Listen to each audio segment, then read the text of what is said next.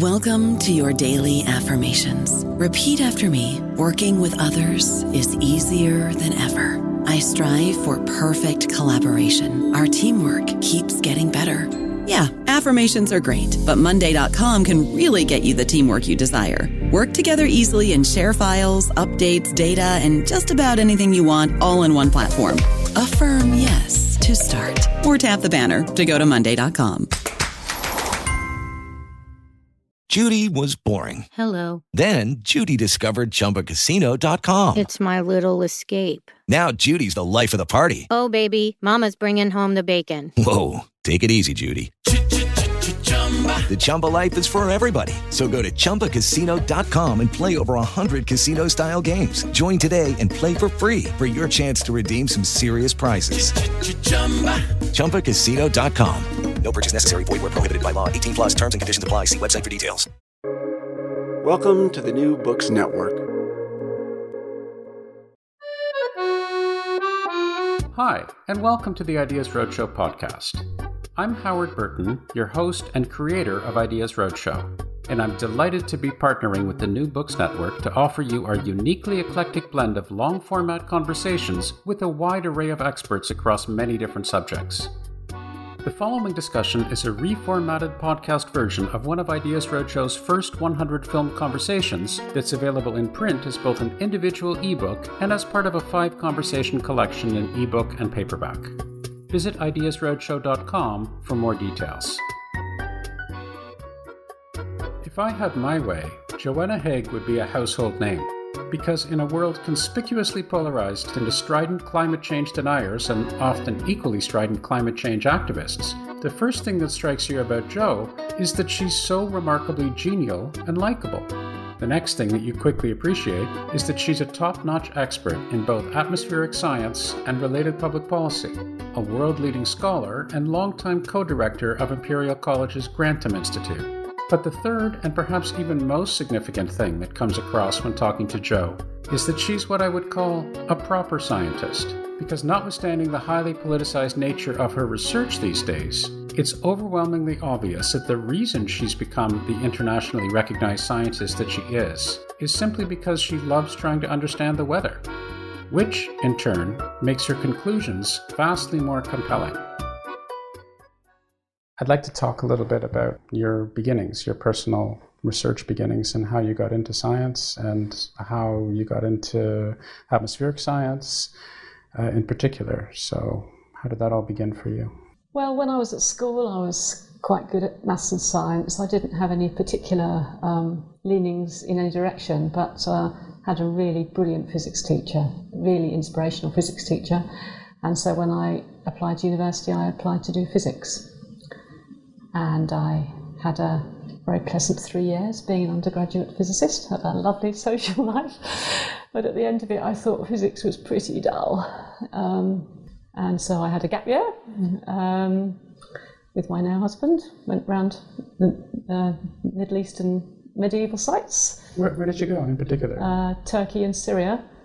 We tried to go further round, but um, we didn't quite make it around the Mediterranean that way. We had to go around the other way. That's a long story.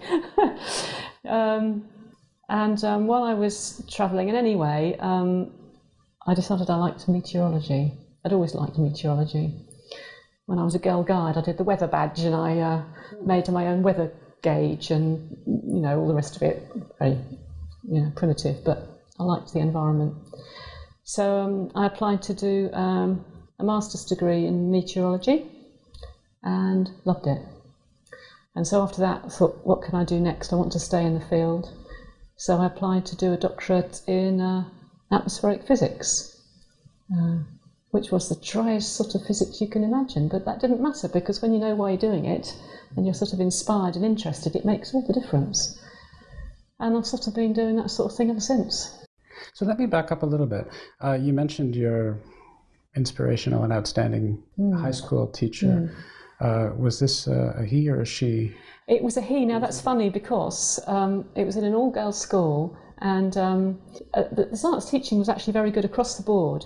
He was the first male teacher in the school. This is back in the 1960s or 70s. Um, poor guy, young teacher, coming into the silly, giggling 13 year old girls, you can imagine. Um, but he was really inspired and he taught physics in a way that we hadn't had before. And the lab experiments were no longer sort of smelly and boring and dirty, they were really interesting. Um, so it was more the experimental side, or was it also the, the no, theoretical no, structure, no, the, the, whole, the, whole, structure, and, and explaining why you do things and what it means, not just you know F equals ma. You know what, what right. it actually meant in, in the real world. I would imagine he would have inspired quite a few people to. to he did. They had, I mean, this is an all-girls uh, school. Um, as I say, uh, state school. Never had a very very big uh, physics class doing A level. We always had a few going up to what was O level in those days, age 16, because um, if you wanted to do medicine, and many of the girls wanted to do medicine, you had to have physics O level. So there was a physics up to that stage, but very few people took physics A level. And in my year, I think there were six, which was, you know, quite amazing. Right, record setting, mm. presumably.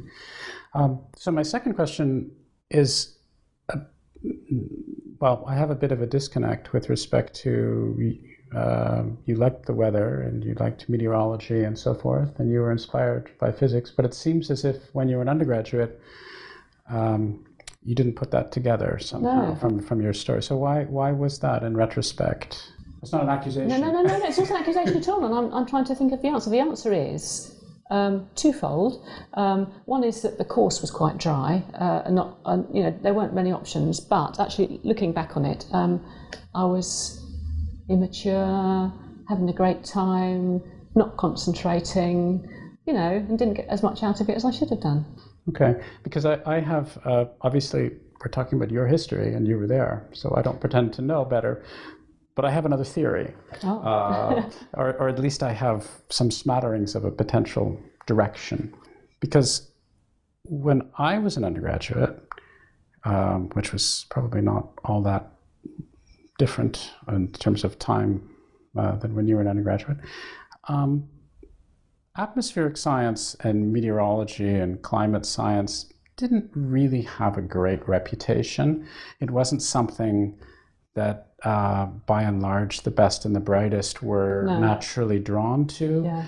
Um, and so insofar as one is thinking about one's future academically, or uh, there was all the sexy stuff about the grand underlying laws of the yeah. universe, et cetera, et cetera, et cetera. Yeah. Um, and that might have been some, to some degree, a deterrent, or at least uh, not not an attractive force. Was that? Does that well, it, it wasn't. It wasn't really offered. I mean, you're absolutely right. Um, but I couldn't have been. I mean, it wasn't offered. The physics course was very narrow. I mean, you know, you had very little choice of what you did, and it was quantum mechanics or solid state. You know, it's. Right. Um, but it's true um, that uh, atmospheric physics has been and still is to a certain extent a poor relation. And there's a sort of there's a sort of pecking order in physics, and the more applied you get, the slightly lower you're viewed. Um, uh, it's still true uh, today. Mm. Actually, you better not put that in because people in Imperial College will. oh goodness, some of the people at Imperial College are.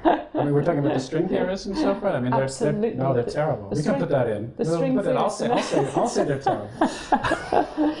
Yeah. There's a certain pecking order in physics uh, in which the extremely theoretical people are perceived to be, perhaps from the outside, you know, higher ranking order than the, the more applied people. Um, uh, the only thing we've got going for us is that we tend to um, earn more grants. Of course. And so, be much um, more socially relevant and all the rest of that. And definitely more socially relevant. Uh, so that, you know, there's pros and cons, and it suits some people to do one thing and it suits other people to do the other, which is probably rather healthy. Hmm. That's very tactical. You can tell that you've been chair of department. I learned a lot by being chair of department, actually. I mean, uh, no interesting things about sciences I didn't know before. So yeah. Such as what? Well, you know what they do in plasma physics mm. and, and, fusion research and uh, all the sort of things about um, semiconductors. You know, I have been quite outside that right. sort of thing. Right. As I get older, I realize. Um, the interesting things that are done in, in, in, such a wide spectrum of different fields. When I was younger, I, I, I guess I drank the Kool Aid or whatever, and I had this sense that oh no, only this and this are the interesting things, and everything else is just dirty yes. and applied and un, you know uninteresting and derivative and you know all these other words that one would throw yes. around. Um, and the older I get, the more I realize how incredibly fascinating all sorts of different areas. Yeah, it's amazing, be. isn't it? The more you know about, you know, the more amazed you get. And something very healthy about science nowadays is that I think it's generally understood that doing multidisciplinary or, or interdisciplinary work is actually useful and to be encouraged. Uh, whereas in, in the old days, you definitely fell between, you, know, you either went that direction or that direction, you couldn't go Right. across. Right. Uh, Not too long ago, I had a conversation with uh, Paul Steinhardt. I don't know if you if you know him, um, and he's a he's a Princeton cosmologist who who also has done seminal work in quasicrystals. So I didn't know anything about. Not that I know a great deal about cosmology, but relatively speaking, I know a lot compared to quasicrystals, which just tells you how little I do about quasicrystals. And so here's this guy who's one of the uh, primary agents of the, of the inflationary model of cosmology, talking about his experience with quasicrystals and how it began from this fascination from looking um, at well at rocks, at patterns, mathematical patterns. That part I can understand, but rocks. I mean, to me, when I was younger, there would be nothing more boring than rocks. I, I mean, that was the most boring thing in the world. I couldn't and and rocks and then spectroscopy. So to me, those are like the two twin pillars of boredom. I couldn't imagine anything. And from there, it's just unbelievable where the story goes. It's the most fascinating story I've ever heard in my life. It's remarkable, and it just goes to show you how you can gain entrance to all sorts of fascinating things. If you, I guess that's what maturity is all about. I'm not sure, but. Uh, Perhaps you're right. before I get into your research, I, I, I want to get to this uh, meteorological epiphany, as it were, because it's, it's still a bit confusing to me. So, this is my understanding of what happened. You obviously had some proclivity towards the mathematical sciences. You're inspired by a great teacher. You go to Oxford, you have a good time, you go through some relatively dry as dust courses, you meet your future husband, you travel around um, the Middle East, and you look at historical sites, and that, and then all of a sudden, you become rekindled with enthusiasm for the weather. So that, to me, there's a bit of a disconnect. I get, I get kind of everything up until there, but what, what happened? Did you go out in, in one beautiful night in Syria and say the weather, the weather's what I want? I mean, almost. Except, I mean, the interest in weather had, had always been there and had, had, had never gone away. But I did. There was some amazing meteorological phenomena that, that Okay. I, I saw while I was travelling. So what- sort what of solidified. Um, enormous thunderstorms um, in the Mediterranean. Fantastic sunrises and sunsets when we were travelling in Morocco. And was your was your future husband was he encouraged? Did you talk to him? Were you gushing about the weather? How how, how did that play out when you were Yeah, there? well, you know, we talk at each other. He goes on about history, and I go on about the weather. we sit down and have dinner in between. Does it ever combine itself? Do you ever talk about the historical patterns of the weather, or what the weather was like in the Middle Ages, or anything? well, we almost applied for a job share once. It was an advertised position in um, historical meteorological records, and you had to understand the weather, and you had to be able to read Latin. Uh, and we thought, oh, good, we can do this. Um, but then we thought, oh dear, we'd only get one salary between us, so that wasn't going to work very well. How, how, how many times does that happen? I wonder that you have to understand the weather and be able to, to understand Latin at the same time. Prob- It's probably There, not there, I mean, common. there are people who go in for historical climatology. You know, there's quite an interesting, you know, branch of that science where they have to look at old documents. There's a, a lovely paper written a few years ago by somebody who'd been looking at ships going across um, the Atlantic in the tropics, and they tend to go further. I forget which time of year it is or whatever it is, but they go further north and further south depending on the wind um, directions. And they've got records of how long it took to go. And so by getting all these um, records together, they were beginning to understand about the wind and how it changed seasonally and from year to year. And they've collected all this. They had to read it in Old Spanish. Oh, also, this was during the Spanish, I guess, the Spanish Empire. yeah, it was sort of Spanish 16 something, I think. Mm. Yeah. One last thing before we get into your research, and this again, unless you have anything to add. So you mentioned going to an all-girls school, and perhaps it's too premature to talk about this, but it does seem reasonable to bring it up, and how this uh, inspirational teacher was the first of presumably a line of subsequent male teachers going into this all-girl enclave. there are, of course, gender issues in the mathematical sciences. Um, and I know you've spoken about those. And uh, are things moving in the right direction? At least, are, are are we are we entering a stage when more and more young women are considering careers in the mathematical sciences compared to the way it was when you were in school, or, or had things changed at all? Yes, I think in schools, most schools now, the opportunities are available. And certainly girls going to do maths degrees, I think it's it's almost 50-50 now. So really? maths, maths sort of, you know, straight maths. Physics and engineering is much, much worse. Um, so I think, you know, at Imperial we got up to 25% female intake at one stage and we thought we were doing really, really well. And we we work quite hard at it. We, uh, you know, have open days for girls. We try and, you know, put female role models. We invite girls, schools particularly, to come to events. And um, I think it goes back much further. I think you're too late. If you start sort of talking to girls at age 17, you've missed, you've missed it basically, or even 16. And it's much, much earlier than that that the effort needs to be made so that when they're sort of getting, deciding whether they actually like subjects or not, um, or whether it's for them, or whether they can see themselves being in that mode, it has to come much earlier in a more formative period, possibly even back to primary school. I think primary schools are probably okay still. But. So, why is there such a disparity? Uh, I'm surprised and gratified to hear that in pure maths, it's, as you say, 50 50. Um, and my understanding is that in other fields such as medicine or law, it's at least 50 50, yes. if not actually yeah. a, a, higher percentage of women. Um, but why in physics and engineering do you, do you think there's this disparity still? Uh, there's lots of reasons suggested. I mean, I don't know the answer to that, but um, one reason is that it's just seen to be difficult, and perhaps because it's not very well taught in schools still. Um, um, that girls think, oh, I don't really fancy that. Uh, uh, less self confident than the boys. And there's a certain sort of, you know, boys do engineering, still go on, get their hands all dirty and, you know, do the mechanics, fiddle around with electronics. And the girls are okay with the maths and computing, but when it gets to the dirty stuff, they just don't do it so much. I see. So, so physics and engineering, in terms of certainly engineering, but even even physics in terms of the real world as opposed to games and puzzles and and uh, uh, games and puzzles yes but you have to distinguish between the real world when it's sort of dirty engineering and the real world where it's actually trying to do good in the real world or uh, environmental science or biological sciences or you know the real world that actually we can relate to. I think that's quite why i liked meteorology because you can do the clever physics but actually you can look out the window and see it happening. So it's, it's sort of there are there disparities uh, within physics? So, uh, are there more women within environmental science than yes, the? definitely. So, um, there's certain areas of physics which have very, very few women at all. I'm not going to say what they are because it relates to Imperial College again.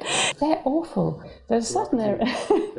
a certain area. I was going to hit the string theorists again. We can't do that. We can't. We can't. We can't. Um, there, there's um, there's not there's not so many women in, in string theory and theoretical physics, but there's a certain representation, whereas in some areas of physics, right. there's almost none. In our um, space and atmospheric group, it's pretty much 50%. And we're never quite sure whether the, um, the girls are choosing us or we're choosing the girls, but I think it's the girls are choosing us because they like the subject. And is that fairly common throughout the field? Is it is it Imperial College an anomaly at all, or is it is no. that fairly standard? No. If we go to um, conferences nowadays, atmospheric and meteorological conferences, there's a very good female contingent. So, as promised, I'd like to tack to your research, and of course, there's an awful lot of it. Um, but maybe we could just begin with um, summarizing what I think a layperson would be curious to know, which is uh, for you as a specialist who studies the effect of, of the sun and, and solar variability on climate, um, why should we care about that? That's the obvious question, I suppose. So, why should you care, or why do I care? They're not entirely the same. Okay, well, why don't we start with why you should, why you care? So, I started off from um, having done um, a doctorate in uh, the physics of the stratosphere and indeed the chemistry of ozone in the ozone layer, um, which was before the ozone hole was discovered. So we were doing, you know, gas phase chemistry and what would happen to the ozone. And um, what I was doing was looking at how the um, ozone change in response to chlorofluorocarbons would respond um, when there was more carbon dioxide in the atmosphere. So the carbon dioxide gives you sort of climate change and temperature change. and the chlorofluorocarbons give you a sort of chemical change. And what I was doing was um, putting the two together and see what happens. And it's quite an interesting scientific question, which does involve some radiative transfer calculations. So I was doing the radiative transfer, and part of that is doing solar radiation. And I just got interested in the physics of the solar radiation in the atmosphere. So I came at it from that perspective. And then in the, God, I can't remember what year it was now, probably 1990 something, there was a paper published. It had one graph which was the temperature of the northern hemisphere and a measure of solar variability. It wasn't actually solar irradiance, it was something to do with the sunspot cycles. But these two graphs, they, the lines just overlaid each other. And it was in Science, uh, you know, very reputable journal. I thought, whoa, you know, that's interesting. Um, there must be something in that. Right. Um, and of course, it was being used by, uh, uh, uh this was at the beginnings of sort of more work going on on climate change, and there was people saying it was all due to the sun. And if you looked at this graph, you could think, well, it's all due to the sun. So I thought well, that's interesting physics. I'll have a look at that. That's highly suggestive, as you're saying, um, of common causes, common mechanisms. Yes.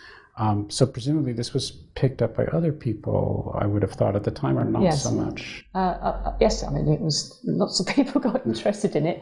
Um, after a, quite a short time, it became clear that the people who had uh, analysed the data had pretty much cheat is too strong a word, but um, their analysis technique left a little bit to be desired, put it like that. And in fact, if you do it properly, um, the solar thing doesn't go up at the same rate as the temperature thing. So actually, it was flawed. So, what was their agenda? Just out of curiosity, do you think? I mean, of course, you don't know, but presumably they, they had some motivation to display these things as if they were as yes. more strongly correlated than they actually were. Yes. Um, it could have been a mistake.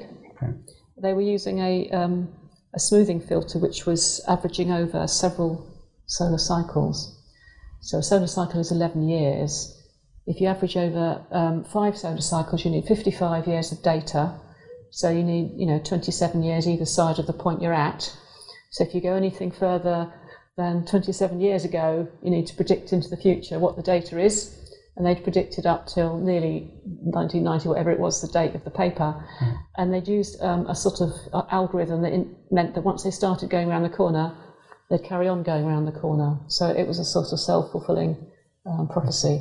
Uh, I couldn't possibly say whether they'd done that on purpose or just as a mistake. I hope it was a mistake. It was that, that paper was used, though, quite shamelessly by people who wanted to say that climate change was due to the sun for many years subsequently. It's only stopped relatively recently. Um, so it had a big impact. Right. So getting back to this distinction between uh, why you would be interested or why you were interested and yeah. why a member of the general public yeah. or, or someone else would be interested, yeah. you very cogently pointed out what drew you into the field. Um, if I'm as I as I am, as it happens, somebody who doesn't pretend to know a great deal about this topic, and you start thinking, oh well, maybe it's the case that um, that any climate change that we see around us is a result of solar activity or something to do with the mm. something to do with the sun. Um, it it seems like an obvious thing to be studying to even whatever whatever your findings are to at least uh, to at least a rule that out if it turns yes. out not to be the case, yeah. presumably, and b understand uh, what exactly these factors are in terms of the sun's influence on climate change, so that you can try to get a handle on how it might in fact impact any other factors yes, that are going yes. on. Is that a fair exactly, exactly that. And first of all, I'd like to sort of correct myself. I didn't mean to sort of say us and them, like me, I have oh. science motivations, and the general public, they can have their sort of, you know, foolish, you know, I didn't mean to imply that at all. I just meant that I had a way into the subject. No, of course. And now I can see that there's a much broader reason for doing it. And as you so clearly explain, um, it's to do with, you have to understand natural factors that influence the climate so that you can uh, dis- disentangle those from other factors which may be due to human activity. So, um, how much is the sun doing or isn't doing um, is very important to distinguish that from carbon dioxide. Right. Also, um, volcanic eruptions, So if you've got a huge volcanic eruption, it'll chuck a load of stuff up.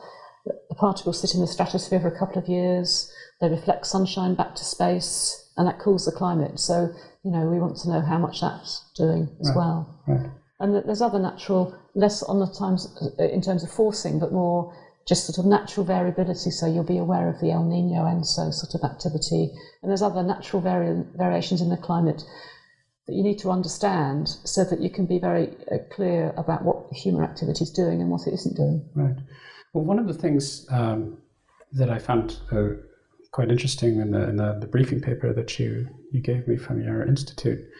Well, you didn't give it to me. I downloaded it. You referred me. you might as well have given it to me. Um, is you very neatly break things up into even even if one is going to look at the sun's influence on climate or the sun's influence just on the earth broadly defined um, into factors that have to do uh, with the sun itself and any variability that's coming from the sun itself due Yeah. to stellar processes and what have you and factors that have to do with the earth and its orbit and the earth and its tilt and the earth and, and doing all of these Yes. different types of things which uh, I guess some of the some of which I had recognized in principle were um, would would be going on, but I think it's an important distinction for somebody who doesn't know anything about this to realize that even if one is just going to consider um, changes of uh, of the amount of radiation that one gets from the sun, it's not all about the sun itself. I'd like to get to that because I have some questions about that too. Uh, but there are all these things that are happening with respect to the Earth and its orbit and its tilt and all the rest of that that have nothing to do with the sun that that, that would change the amount of radiation that would hit the Earth, Yes. even if the sun's uh, radiation was constant. Yes, exactly that. And and there is some misunderstanding even in you know among experts as to quite what you're studying when you're looking back in history to do with, with solar radiation and climate. You have to be very clear, you know, what it is you're actually using as your indicator of, of solar activity. So um, you've you've expressed it very well. I mean, the climate is driven by energy from the sun fundamentally, uh, and that's driving all the weather patterns and the winds and everything is due to energy coming from the sun. There's almost nothing coming from below, um, so that, that's it. So we need to know what the sun's doing or how much energy is getting in from the sun in order to understand how climate works. And uh, the energy that comes in from the sun is determined by several factors. One is um, how much energy is coming out of the sun, and one is where the sun is in relation to the earth and the distance and the earth's tilt and position, etc., in relation to the sun. So we need to be careful in distinguishing those different factors. So, so I have a couple of questions about this. Um, so, if memory serves, so correct me if I'm wrong, obviously, but if memory serves, there are three basic effects um, that are at play if one just considers the Earth and how it's moving around and changing. So, one is the eccentricity of the orbit is changing a little bit. Um, and I think, okay, fine, I've seen orbits change, and I can sort of say there are probably tidal forces and other planets and other things going on. And, and the moon and so forth. Then, so that's one factor. So presumably, as uh, as the orbit becomes more or less elliptical, and this the the planet, rather the Earth, um, our planet, uh, as a result, moves closer or further away from the sun. Uh, obviously, the amount of radiation that you get is, is greater or lesser depending on, Exactly on that. that, yeah. So that I can kind of get, or at least wave my hands around and pretend that I get. Um, then there's the fact that uh, the Earth is basically this spinning top with a particular axis, and as a result of that, um, like most spinning tops, it will precess. So that's not terribly surprising to me, but I, I, I would imagine that would just wreak havoc with the seasons because the reason why we have seasons is, as I understand Yes. it, because of this tilt. And Yeah. so if it Yeah, yeah. goes over here, then Yeah, all of a sudden Yeah, yeah, you're, yeah. you're upset. So that that I can, and that happens on some fifty thousand or forty thousand, some long time scale. Yeah, very good. Yeah. Okay, so that I that I get again at a very basic level. But then um, I read that the actual obliquity of the axis, the tilt of the axis changes. Yes. So I have two questions for that. So one is what the heck is going on? How does that happen? Um, what what are the factors even involved in that? So I mean, again, I can wave my hands and say tidal forces, but I I just that was I know nothing about this, but that to me was wow, I didn't know that, that happened at all. and then uh, maybe nobody knows, or maybe maybe it's really easy, but I don't know that. And then the second question is, how do we even know? I want to get to the how do we know things later on, but how do we even know that that happened? Because there's so much variation. I, I, to, to come up with a theory that oh, we knew that the axis was actually 21 degrees and you know 20,000 years ago, and 28 at I don't know whatever the numbers are, but I mean that seems um, mind-bogglingly complex to me. So those are my those are my two questions. What's going on, and how do we know that that's the case? So um, what's going on is all the gravitational pull from all the different planets um, okay. uh, and their timescales, okay. and how we know is largely based on uh, mathematical models. So that I'm not an expert on that at all, but um, there are people who put these many-body problems into various mathematical models and can actually predict each of these three parameters and what they do through time. So, so the basic idea would be, and I, I want to get to this in more detail, but presumably with these isotopes and all the rest of that stuff, however they trace things, if they wouldn't have that third degree of freedom, this axis tilting, their models just wouldn't work. So they need they need that. They were forced to recognize that. Did someone come along? Um, Maybe you don't know the history of that, I, but to me, I don't I, I don't know properly what that is. But I imagine once it started, then if you give it a starting point and then you put it into the mathematical equations, right. then it will evolve in the way that uh, is uh, predictable. Okay. I guess maybe I just don't know enough. Precession, I'm used to things precessing. I'm used oh, to yes. orbits precessing, and I'm used to tops precessing, and I think, okay, precession, I'm kind of used to. But the axis itself changing, that was yeah. a bit of a, that was a bit wonky to me. And it is important because, um, of course, if you've got an axis that isn't tilting, yeah. um, then um, you don't get the seasons and you get the same amount of radiation um, all the way uh, uh, through the year. And um, I don't know whether you want to talk about ice ages and things, but um, sure, I'm, I'm happy to talk about ice ages. so um, one of the very clear things that comes out of the records of temperature is a um, sort of quasi hundred thousand year up and down change in temperature uh, and we think that's due to changes in the eccentricity of the orbit. So, my sense from reading uh, these things was that there, there, there are all these factors, these, these three main factors the eccentricity of the orbit, and the precession, and the tilt. And these things happen with some fairly well defined periodicity. Yeah. And the periodicity is long. Yes. like of the 10,000 years, some, I mean, they, yeah. they, they, know what they are. 100,000 years 100, for, the eccentricity. Yeah. Okay. And then, and so there's 100,000 for the eccentricity thereabouts. And then there's something like 30 or 40,000 yeah. for the other things, right? Yeah, that that's are, right, that, yeah. And they're all periodic. Yeah, so, so, so my very hand wavy reading of this was, okay, there are all these structural things that are happening. If you just look at sort of the Newtonian dynamics of all this stuff that are, that are happening.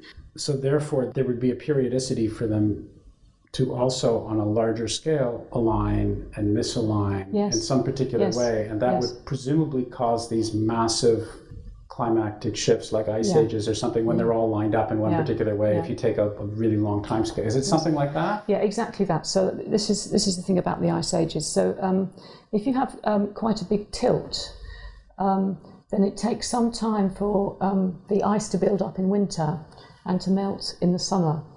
And it can be that if you've got a, um, a big tilt and a big eccentricity, that it, there's not enough time for it to melt in the summer before you get to the next freezing. And that's when you get the build-up of an ice age. So it's a sort of combination of the tilt and the eccentricity of the orbit that's giving you the ice ages. I see. So it's like the perfect storm for. Uh... Yes, yeah, exactly. so they're going on this sort of 100,000 year timescale. Right. Um, so I, uh, I, I, do definitely want to get into the details of how we know some of these things as well, uh, and then of course the various mechanisms which come down the road. Um, but I want to move a little bit now to the sun itself. So we talked about um, very loosely the three different, um, I guess, Earth-related or, or are sort of geometrical, right? Yeah. Uh, due to the orbit and the, the, orientation and all the rest of that, of what the Earth is doing, uh, that effect on the on the solar radiation that it receives, and then of course the sun itself is fluctuating. Um, and you mentioned earlier the solar cycle, um, and I'd like to talk I'd like you to talk a little bit more about that. And again, I have some questions about this because I don't pretend to really understand what's going on. But first, before we get to the questions, my understanding is that um, there's uh, a cyclical pattern in terms of the sun's activity of roughly 11 years or something like that, right? This solar cycle, which people have known about for a couple hundred years because it's linked to sunspots. Longer than that, yeah. Yes. And so people started noticing these things, what, in the 1700s, roughly? Uh, they've known about it since ancient, the ancient Chinese recorded observations of sunspots. Um, and particularly that you can you can see them if you look through clouds. It's much more easy to look with the naked eye. So they've been known about since ancient times. Wow. Um, but it's only since um, um, about the last 200 years or so, is that right? It's only since the last 200 years or so that we've known about the 11 year sunspot cycle.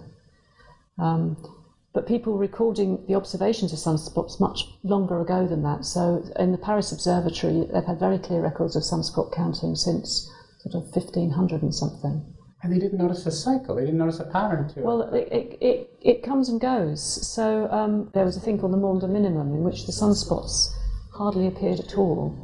Um, and people have said, oh, perhaps it's because they just didn't notice them or they didn't write them down or something. But it's not the case. They knew that there were sunspots and they were looking for them and, and they weren't happening. Um, and then they just kept records over all that time. Then, um, then about 200 years ago, I think, I better check that, um, it was the Schwabe discovered this 11 year cycle in the, in the sunspots. Hmm but it's only very approximately 11 years. I mean, if you plot the graph, it sort of looks rather clear, but actually it varies between 9 years yeah, and 13 years, and actually the amplitude of the cycle varies a lot as well. You can get a small one and you can get a big one, so it's not quite as obvious as you might think if you were sitting with the data, you know, on top of you. Right. So by the amplitude of the cycle, you mean the, the total number of actual sunspot detections. And so if I'm... Yeah. Uh, um, at the peak there would be well how many would there be? If uh, uh, at the peak at a, a, typical peak how many what, what are we talking about? How many well it depends how you count them. And that's another that's another issue because of course they come in a range of sizes. Um, so now there's an official in fact it's just been revised but there's an official way of counting sunspots where you count individual big ones then you count groups of them and you multiply the number of groups by 10 and you add it to the number of individual ones and that gives you the formal sunspot number sort of thing. Okay, so there's, so, a, there's um, a canonical size of, of yes, what a, a yes. standard one is. Yeah, yeah. So um, that way it makes it more consistent. Um, so um, what was the question? The question is how many roughly. So what oh, are we talking um, about? Yeah, a few hundred. Yes, using that that sort of measure. So. Um, so you may not know the answer to this, but the obvious question is: Okay, something is happening cyclically in terms of these black spots on the sun or black or darkish, or I don't know how you would define. How would anyway. well, that's an interesting question because actually they're not dark at all. They only look dark. I mean, there's lots of radiation coming out of them, right. but they just look dark because it's much brighter around the outside, right. and they're and they're recessed so that the light doesn't escape so well. You said there's more UV stuff that's coming out that didn't, didn't isn't Oh, yes, we're moving on now. sorry, sorry, sorry, no, no, but what? we're having a discussion. It's not, it's not as structured as it should be. So let's not move on because yeah. I, I, I, have yeah. some other questions. But yeah. so so there they only look dark uh, relatively. They're actually very, they're very. If you, you know, if they, if that was sitting there like just the sunspot or the rest of the sun wasn't there, you, you know, it'd still be bright. Right. Mm. Right. Um, but when you say there are, uh, so then a couple of hundred of them at the at the top of the amplitude. Yeah. Right? This is what we said. So what what is? Uh, are we looking at per year, or are we looking at? So what is that period that we're the hundred is in? So um, that would be an instantaneous number. Okay. And they come and go. So we could actually count. So somebody could see that, that at any given moment there oh, are a yes. hundred of these things. Oh yes. So what you do if you want to do sometime, okay. you get your telescope. Don't look through the telescope, please. Right. Project it onto a piece of paper, yeah. and you can see when the sunspots around, and you can see them and count them. I mean, hundred of them at a max. That's a that's... well. This is this formal sunspot number where you're counting yeah, yeah, little groups and things. Lots, so lots and yes, lots. yeah, lots. Yeah. Okay. Mm. So there's a there's a pattern to these things that's not regular, regular, but approximately 11 years. And as you say, it's roughly 9 to 13 yeah. years. But you can certainly see a periodicity to yes. these, these things. Um, And then, just to interrupt, as I say, you get you get weaker cycles and stronger cycles, and the weaker cycles um, are also longer ones. So um, when we were talking earlier about that record of solar activity that had been used, it was actually what they used was the length of the solar cycle to indicate how how powerful the sun was. So they'd used an inverse scale. So long solar cycle meant low solar power, and that was why they were having to use very long records to get any any measures. So what's going on with these things, with these sunspots? Uh, well, now you see, you can ask me, and I'm not a solar physicist. I, I only know in a most uh, hand waving sort of a way. Um, but what happens is that there's little convection. So it's like we have convective clouds on Earth, but these are convections of magnetic storms on the sun. Um, and these effects sort of um, start at high latitudes and they, they move, and there's a very complicated magnetic field line sort of being twisted around the sun, and they sort of move inwards towards the equator of the sun, and then the next lot starts at the high latitudes and moves in again. Um, and uh, that's how you get the 11 year cycle. Now, if you ask the solar physicists, and I have been to um, conferences and listened to them, try to understand what's going on, they can sort of understand this physics much, much better than I'm explaining it, what's happening. But if you ask them, why is it 11 years, they really can't explain it. They have to sort of put parameters into their models that they can't um, explain where they're coming from. And they look at other stars, and these, these have all got little cycles as well. I'll say all. Some like stars have little cycles as well with different periods. Um, so it's clearly the same physics is going on, but why it has this particular periodicity, I think, is still not known. Is it, do the other stars have a similar periodicity? Do They vary. Um, and so there was quite a lot of work um, in looking at um, past the sun in the history and comparing it to sun-like stars to saying how it, its radiance would have varied in the past based on the sunspot numbers.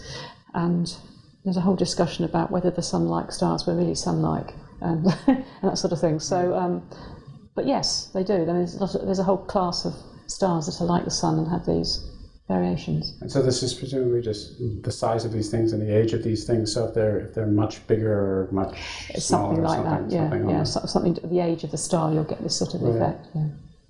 Cool. Okay.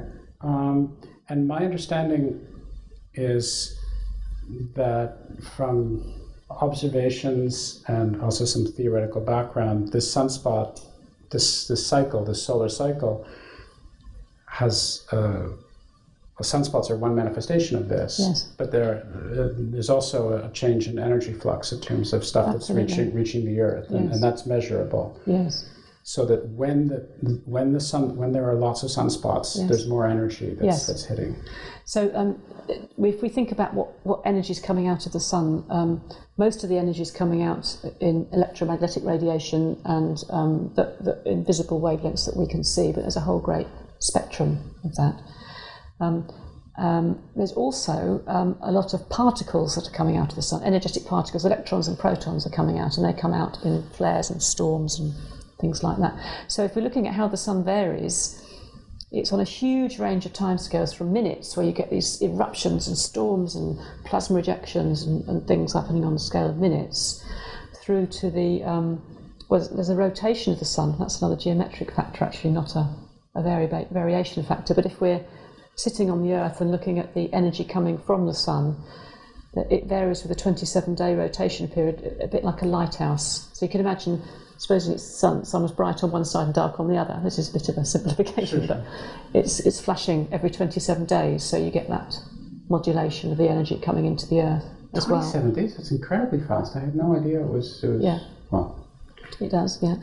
you can do that. So when when you're perhaps not looking through your telescope, but you can look at the sunspots on some web, wonderful website that will show you. If you look from day to day, you, and there's a big fat sunspot, you can look one day and you'll see it track across. So 13 days, it'll move across from one side to the next. so what's the differential in, in terms of percentages, roughly, um, as we move through this this twenty-seven day period? I mean, how, how much less? You said it's obviously not dark on one side and Yeah, yeah, yeah. on the other, yeah. but what, what, how much change do I get as I as I as I go? So it's um, it's of the order of about a tenth of a percent in terms of irradiance coming out, which is that order of magnitude, which is um,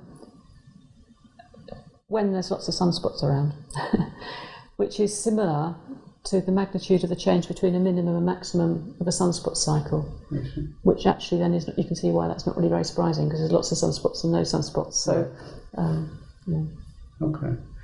Um, so, at the end of the day, um, I, I, guess the takeaways are that there are um, considerable differences in the amount of radiation that's hitting the Earth um, on different timescales. Yeah. And some of them are, are due to factors that have nothing to do with the sun, but some of them are actually due to the sun's internal processes and and, and structure and yes. magnetic field lines and all yeah. the rest of this kind of stuff. Um, so an obvious question that somebody might have is, well, okay, I can see that you can count sunspots, but how do I know that that's linked to um, these these periods, this tiny, you know, one tenth of one percent differential in terms of energy. energy how do I how yeah. do I measure that? How do I even know that? What what are the yeah. factors that lead me to conclude that? So we know that now, um, but it's only been known since there's been satellites taking measurements. So that was a, a real area of, of scientific research back in the, like the 1930s and the 50s, and people knew that the sunspots were coming and going. And they had pretty decent radiometers. They could measure irradiance from instruments on the ground, and they were trying to see whether there was more or less irradiance when uh, there was more or less sunspots. And some thinking was that there would be less radiation when there were more sunspots because you've got black spots blocking out the radiation. Perfectly reasonable hypothesis. Um, and they couldn't actually make accurate enough measurements. You know, you're saying it's one, a tenth of 1%. If you've got an instrument on the ground you haven't got that sensitivity that you can see that variation with all the atmosphere in the way and the clouds and the mess and even if the atmosphere is clear you've got turbulence and, and right. things going on. So it, it, was only when we got satellites sitting outside the earth's atmosphere with accurate measurements of the radiation that we know now that there's uh, more energy coming out uh, of the sun when it's got more spots. And that's because um, there is less coming out of the spot area but the sun's more active and there's more coming out of the surrounding areas and the more compensates, more than compensates for the less. So there's total of more coming out. Right. So there's almost like a filter or a mask that you can perhaps use to distinguish between them. I don't know. Maybe not. Um, the, uh, something else that that quite interested me was were these. Um, these other indicators, these so-called proxy indicators that you talk about. Um, so my understanding is um, there there are again. So help me here. But I'm getting this from from from a, a fairly low level paper. Uh, but my sense is there are these these. So there are these cosmic rays that are coming from all over the place, yeah. um, and if you have more stuff that's coming from the sun, these ionized particles and solar wind and all these other things, um, they have a tendency to statistically at least interact with these gamma rays that are that are coming. So so that means that we don't see as many gamma rays because they're they're somehow interacting with the stuff coming from the sun. It, that, that, that's right. sort of that's the right idea, but I think what's happening is that when the sun's more active, it has um, also has a stronger magnetic field. Okay. And so these particles are steered around the outside, so they don't actually get in. So they don't hit the, yeah. the they don't hit whatever. So when the sun, as you as you you know have noted that when the sun's more active, you get less cosmic rays coming in. These are galactic cosmic rays coming from. It's slightly confusing because the sun itself emits particles, and some people refer to those as cosmic rays, solar cosmic rays. So you have to be a bit careful. There's more of those when the sun's more active. Uh, so we have galactic cosmic rays, which are coming from galaxies and you know however eons away. Um, and so uh, that, incidence of those is fairly constant. Um, that's of course the basis of carbon dating and all the rest of it. Um, but when the sun's more active, these are steered away by the stronger magnetic field. And the stronger magnetic field, also, as I understand it, uh, that you get when the sun is particularly active, uh, also interacts with the magnetic field of the Earth to, to have this uh, the northern lights yes, and all the rest yes, of this. So, yes. so you see more of that, that during during yes. this time period. So well, then you get then you get the particles steered around into the poles. Okay.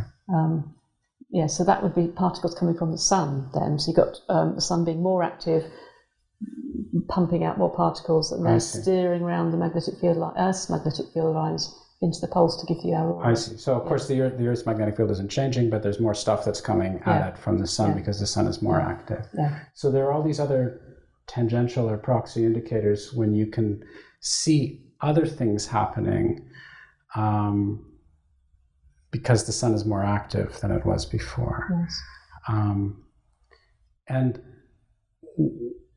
so it seems to me that's pretty cool because what that enables you to do, as I understand it, is answer these obvious questions about okay, well, this is all very nice theoretically, but how do we know what happened 10,000 years ago, or 50,000 years ago, or 100,000 years ago?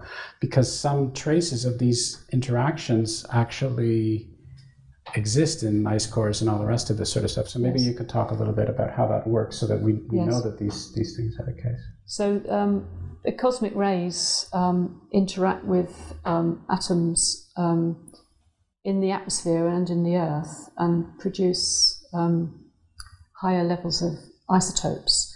So in beryllium and carbon, you get higher isotope levels when there's more cosmic rays. And then those um, atoms will decay back to their normal state over very, very long periods. So you've got a higher uh, proportion of those when there's been more cosmic rays. So you can use the, the, the fraction of um, that isotope to the normal isotope to tell you how active the sun was when, that, when those um, molecules were forming.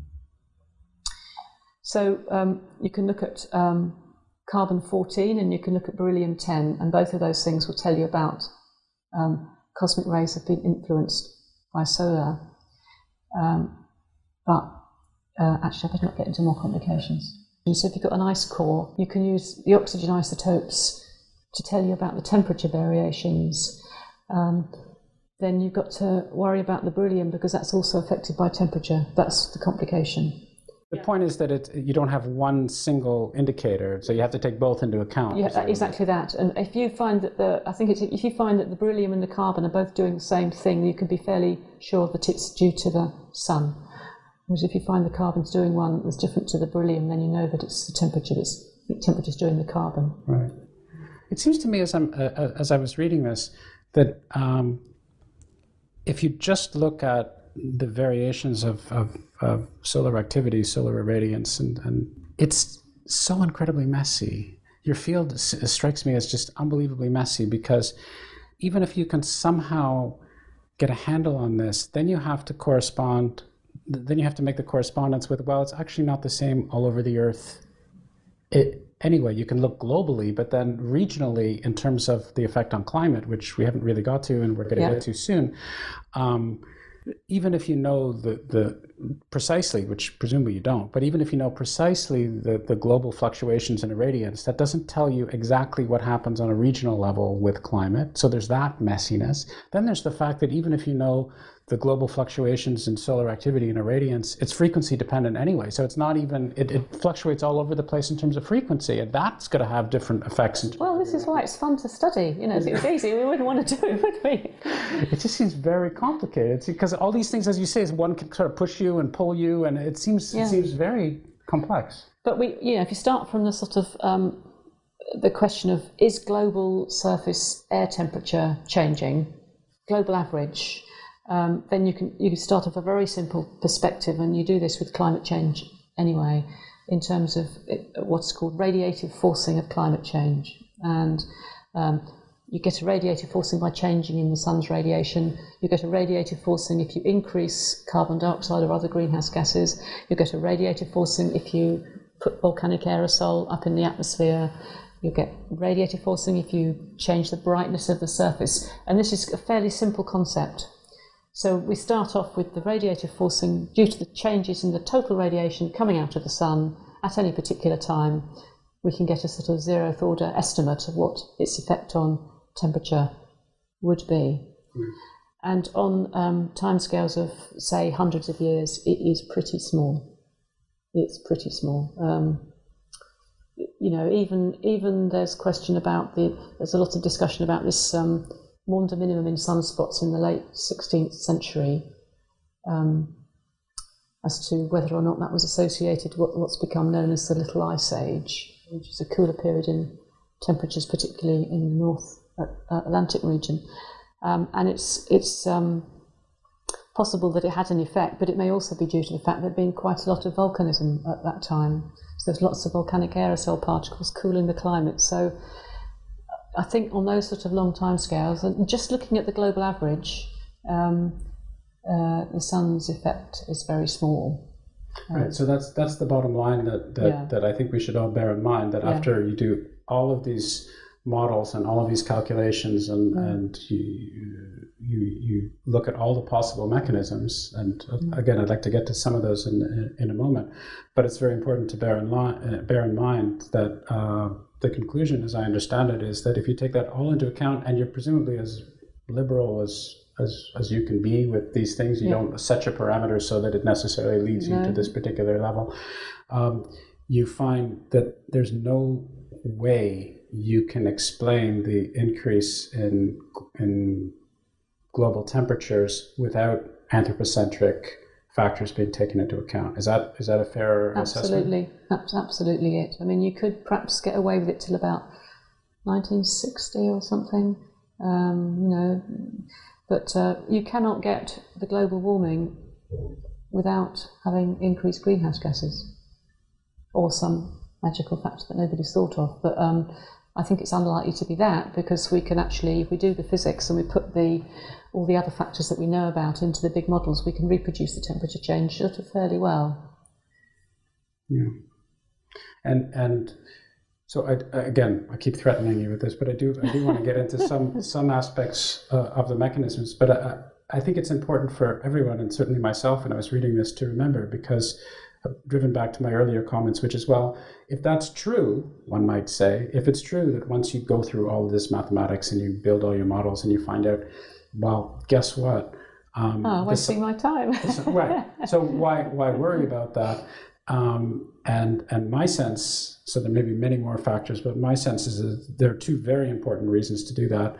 You you have to be scientific and rigorous and understand what the available natural mechanisms are. And as you so pithily pointed out, we have to look at the sun because that's what we've mm. got. There's nothing else that's that's that's going on.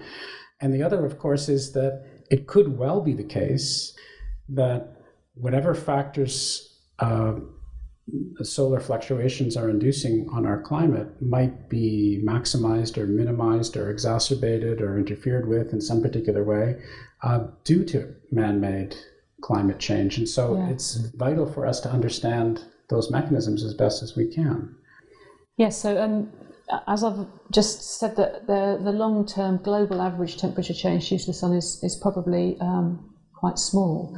But if we look in different parts of the globe, we find that there are statistical correlations that seem to be robust with solar activity and local temperature. Um, particularly, say, in the North Atlantic region, we tend to get colder winters when the sun's less active. Um, so that's a nice question to, to uh, try and understand what's going on there. Um, and then um, we, start, we start to sort of look at the factors that will uh, change the regional distribution of, of, winds and temperatures rather than just the sort of global average temperature. Um, which is important because if you're, you know, if you're sitting at somewhere particular on the globe, global average temperature to you is you know, perhaps not of particular interest, and this, that absolutely applies to, to climate change as well. I mean, if you, global warming may be one thing, but if you're sitting in a part of Africa where the temperature is going to be rising 10 degrees when it's already 35, you know, you, you, uh, it's much worse. Um, so the regional effects are, are important, and, and not just temperature, but um, winds and precipitation and, and all the other things that really affect people rather than just a sort of global average number. So it's important to understand what's going on and um, and as you suggested, um, trying to understand whether these effects are actually linearly additive or not is, is a very interesting question. Um, whether or not you can add some CO2 to some changes in sun and um, get the sum of the two parts, or whether if you do them together you'll get something different, is a very interesting question. Do you have any sense or speculation right now about how linear or nonlinear these things are that you can you can say well this is in all likelihood going to be a nonlinear it seems to me that well nonlinearities should be all over the place in yeah. this stuff yeah because i mean just basically, if you're heating something up, I mean, the greenhouse effect is, a, is yeah. certainly looks like a nonlinear effect to me, right? You're, you're, uh, you have all these gases that are trapped, and things get hotter, and they get hotter still, and then you get other things that that that are a result of the fact that they're hotter still, and so you can imagine, without knowing anything, which happens to be fortunately where I am, um, that, that, that you you have these built-in nonlinearities just all over the place.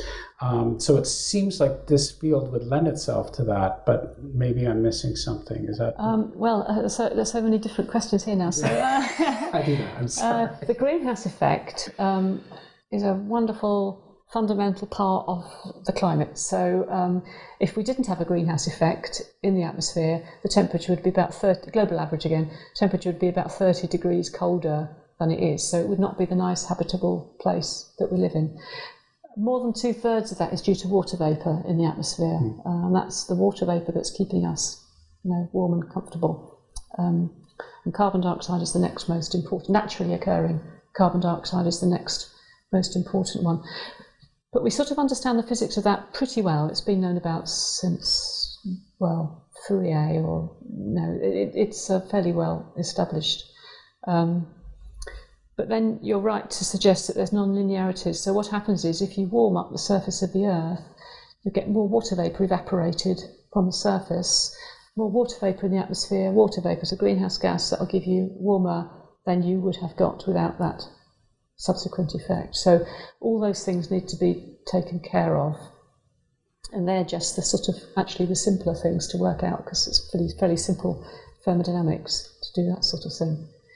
Uh, but when you start talking about um, regional meteorology um, and the sort of chaotic system which the whole of the Earth's climate is in, then it, it's all very complex. Um, so you sometimes hear people, for example, going back to the global average again, saying, um, "Oh well, you know, you tell us that the carbon dioxide is going up, we'll we'll accept that. You can see the graph with it going up, and it varies annually, but pretty much it's going up year on year. But the temperature's not going up year on year; it's wobbling around all over the place. So therefore, you're wrong. It's not the CO2 that's doing it. There's, there's no relationship. Mm. We had a thing about there was a so-called hiatus in temperature where the, the, warming didn't go up as much as it had been going up for perhaps 15 years or so. It flattened off a bit. It's shooting up again now. And that was uh, a lot of discussion about that. Oh, well, you know, so what's going on here then? It's not CO2. It's, um, it's just because the whole thing is like sloshing around in a bucket and you've got to take the atmosphere, you've got the oceans, you've got everything else messing around together. The fact it's not going smoothly is absolutely not a surprise at all. Right. Um, you need to have um, a longer term view. And in terms of how you study it, what you need to do is run models lots and lots and lots of times. So we have big climate models that, you know, trying to simulate what's going on across the world. Um, and if you start, you always have to start them from some position, some date, or you know, some parameters. You initial initializing them. If you just change the initialization parameters very, very slightly, it will evolve in a different way. So what we have is uh, we run ensembles of model runs. So you start them in a slightly different way, and then you follow the trajectory, and you get a sort of wiggle, wiggle, wiggle, wiggle, wiggle, wiggle, wiggle with one, and a different wiggle, wiggle, wiggle with the next, and, you can run sort of a hundred of them. Right. Um, but when you've run lots, you get the broader picture. So you can see the climate change emerging, Whereas if you look for year on year, you wouldn't you wouldn't see it nearly so much because it's such a noisy system. So again, this is something that's quite it's quite difficult to get over when you're trying to explain about climate change. Is that you really have to have you, you can't predict what's going to happen in you know July 2050, but you can predict that in in 2050 it's likely to be so much warmer than it is now, given this range of uncertainty due to the natural um, complexity of the system. And presumably, um, the better and better the computer models get, the more um, the more the more dimensions you can have in your simulation, the more the more potential trajectories you can have, and the greater the sense of convergence overall. Or is that yes? Is that so that, that's interesting because. Um, in terms of um, weather forecasting, which of course is you know prediction of much shorter time periods, we use exactly the same climate models. Um, But um, the higher resolution you have, the better weather forecasting you can do. The, the higher resolution, I mean, you know, better spatial scales. Um, in climate prediction, there's also a feeling that if you get better and better resolution, you should get better and better predictions. But it's not entirely obvious that that's going to be the case because you still have to run your um, ensemble of predictions, and it may be that you better use your computing time in doing a wider ensemble, mm. More more components than like one run with very very very very high resolution, which would still have the natural complexity in it.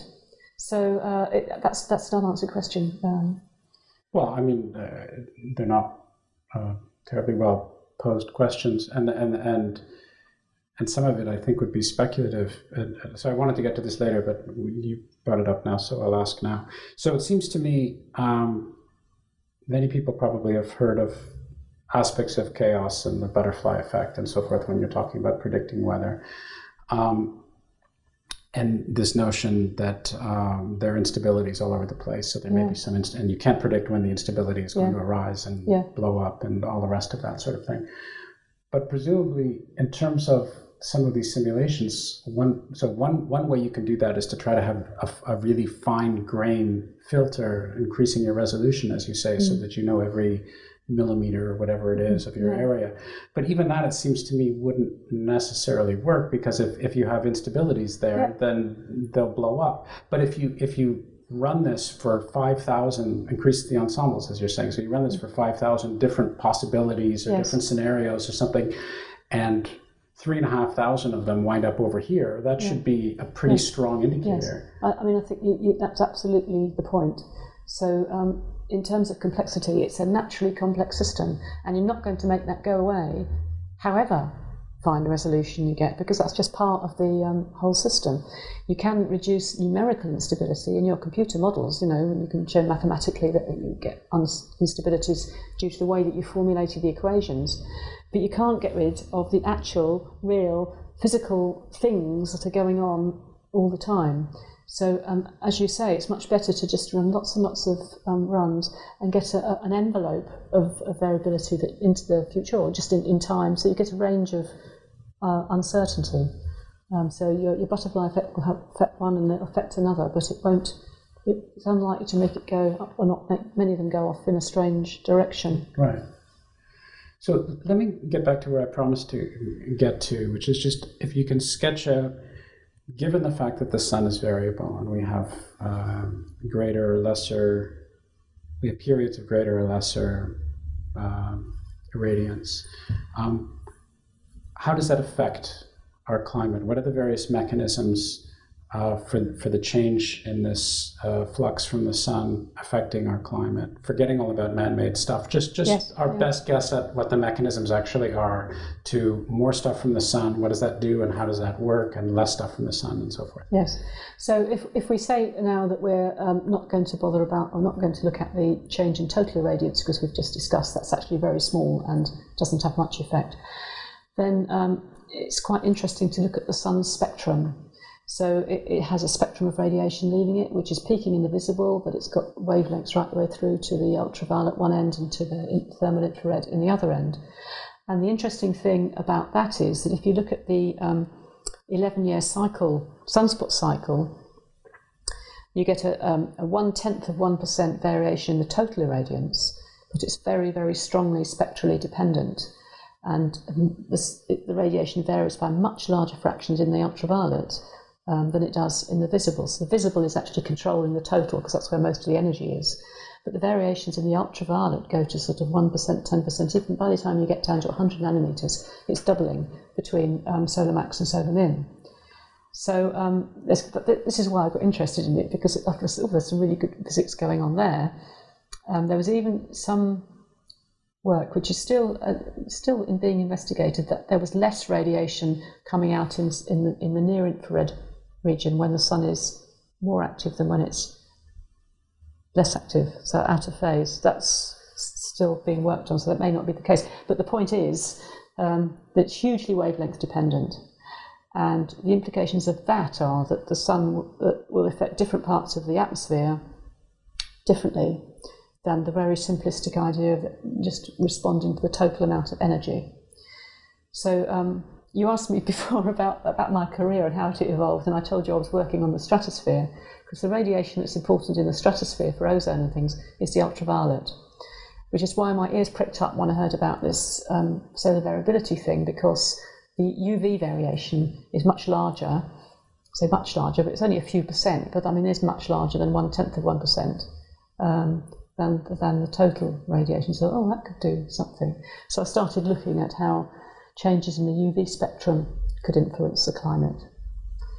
And, um, well, not surprisingly, what happens is that the temperature in the stratosphere goes up and down quite a lot, a few degrees, and that's been measured by satellites, and it's fairly well, not in detail, but it's fairly well understood. Um, so, okay, you say, well, changes in the stratosphere, that's all very interesting. Might be interesting, might be interesting for stratospheric chemistry and ozone, but is it have any effect on us living on the Earth's surface? And that's what I've spent some time working on. Um, and in fact, there's a whole whole range of people working on how changes in the stratosphere, for many reasons, not just the sun, other reasons too, could be influencing the climate at the surface. And um, the mechanisms that um, seem to work or that, that you know realistic um, are not due directly to radiation. So you know I've talked about the heat radiation and the, and the solar radiation. So that's all ha- happening up here. What happens um, down below is uh, due to changes in the wind circulations, and that's a response to the change in temperature gradients in the stratosphere. So if the sun's warming different parts of the stratosphere up more than others, you get a temperature gradient, then you get a change in the winds, and that affects the circulations down below, and then you can see how you might get an effect at the surface. We ran some, you know, fairly simple modelling um, studies of, of that effect, um, and they looked plausibly similar to the, the observational changes. So we think that's that might be happening to a certain extent.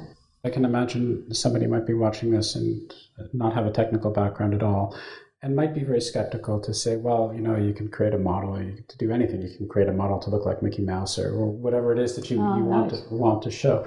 So, um, how stringent do you think the controls are such that you're actually replicating um, effects that we might be seeing? How, how confident are you, and why are you so confident that this is actually a mechanism which is in play?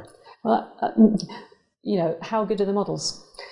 So that's um, that was the question I should that, have asked. That's yes. a much shorter, direct question. no, no, how good are the models? Because and then how how do the mechanisms pan out in the models?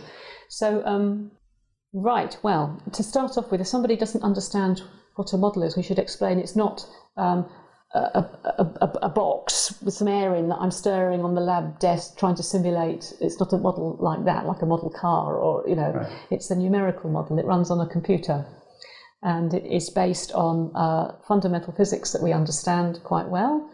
Uh, so uh, we have, uh, I'll get into details here. We've got Newton's second law. So we've got forces mass times acceleration. Acceleration is force per unit mass. What are the forces? Well, in the atmosphere we have um, gravity. We have, um, we have a pressure gradient force. So if you look at the weather charts, you know, high pressure over here, low pressure over here would tend to make the air try and flow from high to low. It doesn't because there's a Coriolis force, which is due to the Earth's rotation. And then you've got to take into account um, viscosity and, and, that sort of thing. So you write down all the forces, you can work out the acceleration. That's the first law. Um, then you've got continuity equation or conservation of mass. So uh, that is um, what goes in must come out, or else it gets squashed. Then you've got um, thermodynamics. So if you add heat to something, it'll get hot or it'll expand.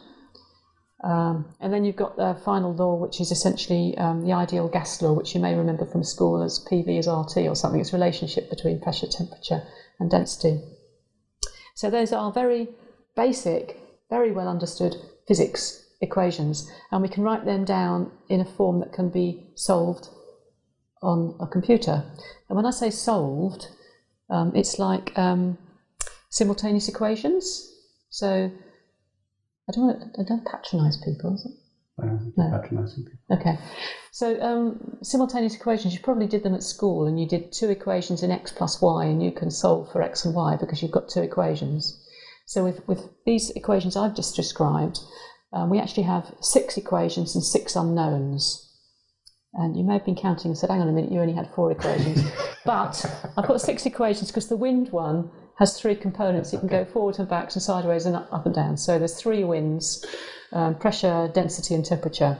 So six equations and six unknowns. So we can actually, it's like solve them. Solvable system. Um, but there's time variation in those equations, so you have to iterate, and that's where what I haven't I've glossed over a bit. The forcings come in. So I talked about heating. You've got to get the heating in there and how you represent that, and then you've got all sorts of things like um, water vapor, which is involved in the heating due to the greenhouse effect, but more importantly, it's involved in the heating due to the fact that it condenses out into clouds. So this is where the rather messy uh, sort of real physics sort of gets into the models.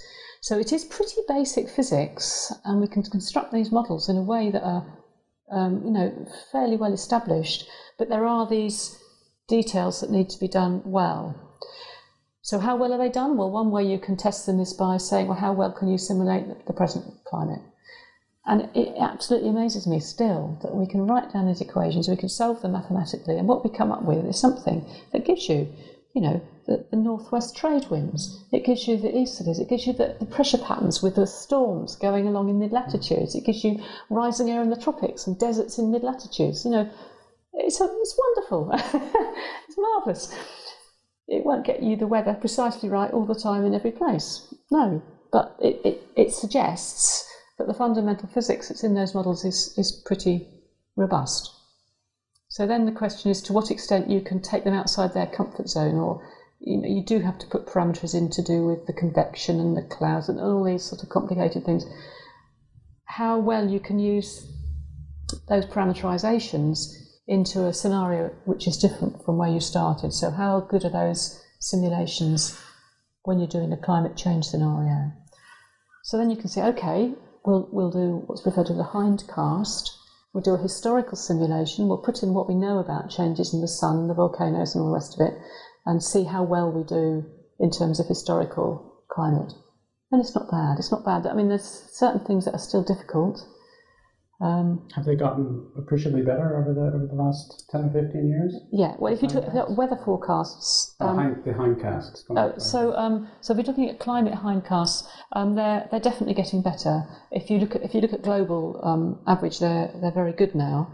Um, if you look at um, regional patterns, there's some problems um, which are related to things like um, uh, El Nino simulations. So we can't precisely date those, and that's because the physics of the air-sea interaction is quite complicated, and it's not. It's sort of sort of understood, but it's not, you know, in particular um, detail understood. So, um, but then, as I said about predicting climate into the future, you can't presi- predict precisely, you know, on a particular day what it's going to be like, but you can predict typical. And in the back uh, hindcast, we can we can do similar. So you can predict general trends and hind, hindcast yes. trends. Yeah. Yeah. So, so you mentioned uh, in terms of the mechanism um, for climate due to solar variability, you mentioned um, the stuff. He says to use a technical term um, in the stratosphere due to ultraviolet radiation, and presumably there there are others as well. So that's one. Uh, and, and all the things that can result from that, right, from the increased UV radiation. But there, Yeah. my understanding is there there are some other mechanisms as well. So another mechanism that has been um, investigated a bit is uh, we talked earlier about cosmic rays, and so uh, people have measured cosmic rays at the Earth's surface for well, since the 1950s, and they're definitely modulated by the solar activity. Um, so there's more when the sun's less active. And we also know that the cosmic rays are the main um, source of ionisation in the in the upper atmosphere. So people have hy- hypothesised that um, solar modulation of the ionisation might have climate impacts. Um, and there's two ways that that could happen. Um, one is through um, changes in the Earth's electric, electrical circuit. So there is an electrical circuit in the atmosphere, and so that might influence convection or something like that, and thunderstorms and this sort of thing. Um, and the other way is that um, it's been suggested that um, if you get little particles, when clouds are created in the atmosphere, you need them to condense onto little particles. The water vapour won't just spontaneously condense out even when it's below zero. You need little, tiny little particles of dirt or something floating up there for the clouds to condense onto. And there's a suggestion that when there's more cosmic rays, there's more ionisation of these particulates in the atmosphere, that you might get more cloud, or at least uh, clouds made of smaller particles, which have different radiative properties. Um, indeed, they're more reflective. So, more sun, more cosmic rays, more reflective clouds, cooler climate. That's another uh, uh, potential. It uh, has had much less, I could say, validation or testing than, than, um, than some of the other more radiation based theories. And presumably, um, there's an additional question once one even fleshes these out a little bit more, which is how do they interact amongst each other. So if you have two or three different mechanisms, right. you could imagine that yes. they would they might complement each other, they yes. might interfere with one another, they might, yes. they, and and so that's a maybe a higher level question. Yes. Well, I mean, uh, uh, one topic we haven't really talked about yet is solar particles. And so we, we did say they were coming into high latitudes, um, and they do, they cause the aurora in the upper atmosphere, but when they get a bit further down into the stratosphere, they noticeably cause um, ozone depletion. So you get ozone depletion events at high latitudes um, when the sun's more active, and this depleted ozone air sinks downwards and towards the equator within um, within the stratosphere.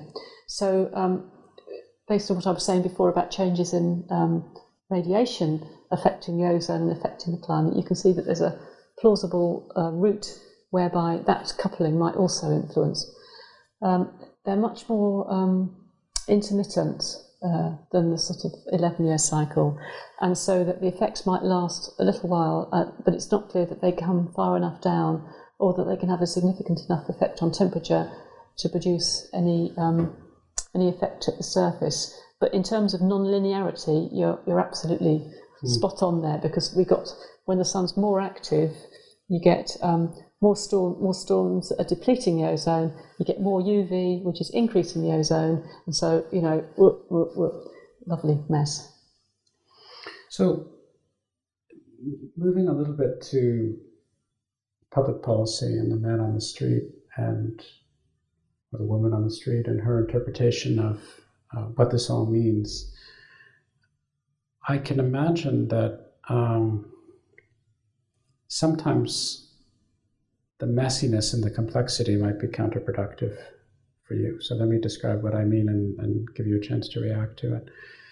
So the models are complicated. There are so many, even though, as you say, maybe it's a product of basic physics here and basic physics there, but when you add it all up and see what's reinforced and what's canceled and how you can even measure it to the extent that you would like to measure it, not to mention whether there are instabilities here and complexity and chaos and all the rest of that stuff. Um, it's very rigorous science. There's nothing other than scientific rigor that's going on, but it's inherently complicated. Yeah. You need high level models, you need high level um, um, computer simulations. Um, you need some time to be able to check within the community and recheck, and uh, as any scientific activity.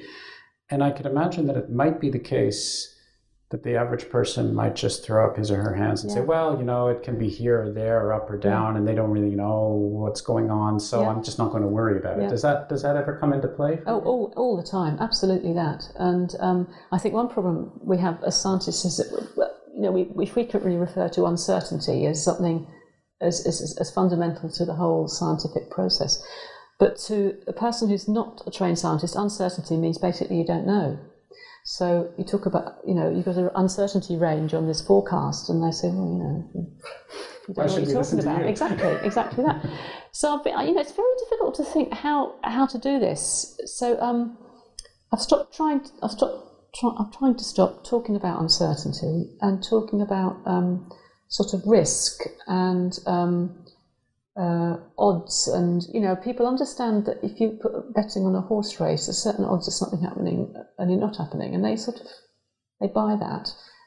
You know, whether the horse wins or not may not be physically determined, but um, you know, there's a chances of certain things happening, and the chances of you know an old donkey winning are, are very very low. So by doing all this physics, we can look at the chances of the temperature being such and such, and our, we have a 90% certainty, I'll use that word again, range that um, such and such will happen, and that's the way that we operate. Is that is that you? You persuaded by this or not? Well, uh, it's no question of being persuaded. I'm I'm I'm trying to put myself in your situation and and recognize that this is very difficult because another factor that I haven't mentioned is I'm guessing, and again, tell me if I'm right or if I'm wrong, that you have a difficult road to navigate because if on the one hand you you're honest and you speak to people as you would speak to your scientific colleagues and say, here is our range of uncertainty, and here is our conviction of these particular parameters or those particular parameters. Um, you're leery, as you've just carefully enunciated, that this might be misconstrued by members of the general public, that you don't know what the heck you're talking about really, and it's there's too much variation, mm. and so why should we listen to you?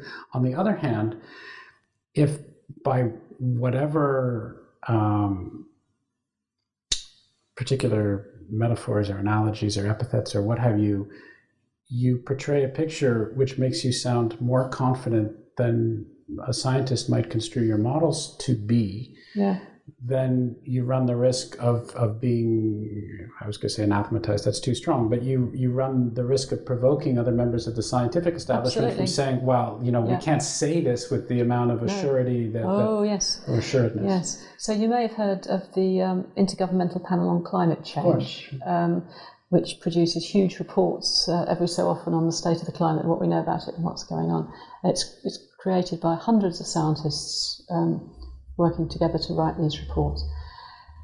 And they have to put degrees of understanding or uncertainty ranges or whatever you like to call it on all their discussions. And they, we, I mean, I've done it, I haven't done it recently, but uh, I've done it in the past, sit for hours discussing whether it's probable or likely or not likely or extremely likely, you know, and what words you use and what, what, what do those words actually mean in terms of what your models or your data are saying. Uh, uh, people talk for hours on it. But it's, it's extremely important because, as, as I understand it, um, you're in a bit of a fix because, on the one hand, you have, through scientific rigor and analysis, come to the conclusion that we mentioned earlier, which is there can be no doubt that um, that the current fluctuations in our climate are are caused not by these natural causes due to solar variability or what have you, but by man created anthropocentric factors that have led to the ch- change in climate over the last 50 or 60 years. So that's point number one, as I understand it. Yeah. And then point number two is that notwithstanding, and notwithstanding the progress we've made in developing our models and understanding the mechanics and understanding the systems and developing simulations and all the rest of that, we can't speak with 100% confidence. We can't speak, maybe even in principle, with 100% confidence for some particular forecasts or estimated. And we can't, we, we are not at the stage yet where we can speak with the sort of conviction and certainty about the various different mechanisms that we would like to. But we know point A for a fact, the one I mentioned before, and we have growing understanding of the various mechanisms of uh, solar variability on climate. Um, and we can certainly set bounds to it, upper bounds and lower bounds, depending on these various simulations. And we're growing in confidence with these things. Mm. But we can't speak in the way that a member of the general public would necessarily get comfort from or, or, or like us to be able to speak. And and so that would, if I were in your situation, that would put me in a bit of a fix because on the one hand, you believe that something very significant is going on that requires active public policy. And on the other hand, you can't speak with the amount of rigorous scientific conviction of certainty that you would necessarily like to. Well, that's true, but that's inherent in science in general, I think. And I think the public would understand, for example, if you went to your doctor with some complaint um, and you describe the symptoms, and, and the doctor said, I'm not entirely sure, but I think I'm pretty confident that it's such and such, and I'd like to prescribe such a, a treatment for you. you'd understand what that meant. You'd understand that the doctor couldn't be completely sure, but it was probably in the best interest of you to take this treatment because if you don't try to take it, something worse might happen.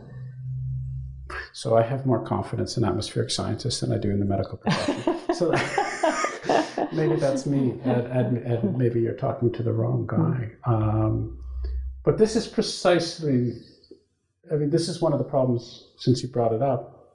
Not to unduly pick on the medical profession, but th- this is this is one of my problems. Is that all too often, people in the medical profession they don't actually say that they don't know. They they they will project this air of confidence and authority. And then when I start questioning them, it becomes intuitively obvious to me that they don't yes, know. Yes. And then they lose all credibility yeah. in, in, my eyes because yeah. they've been bluffing.